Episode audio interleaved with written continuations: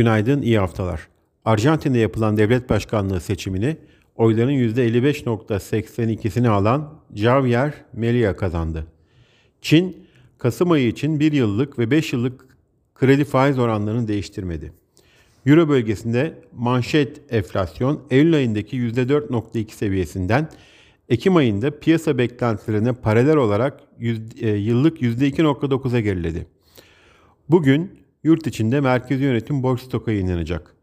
Cumhurbaşkanlığı kabinesi bugün toplanıyor. Yurt dışında ise önemli bir veri akışı bulunmuyor.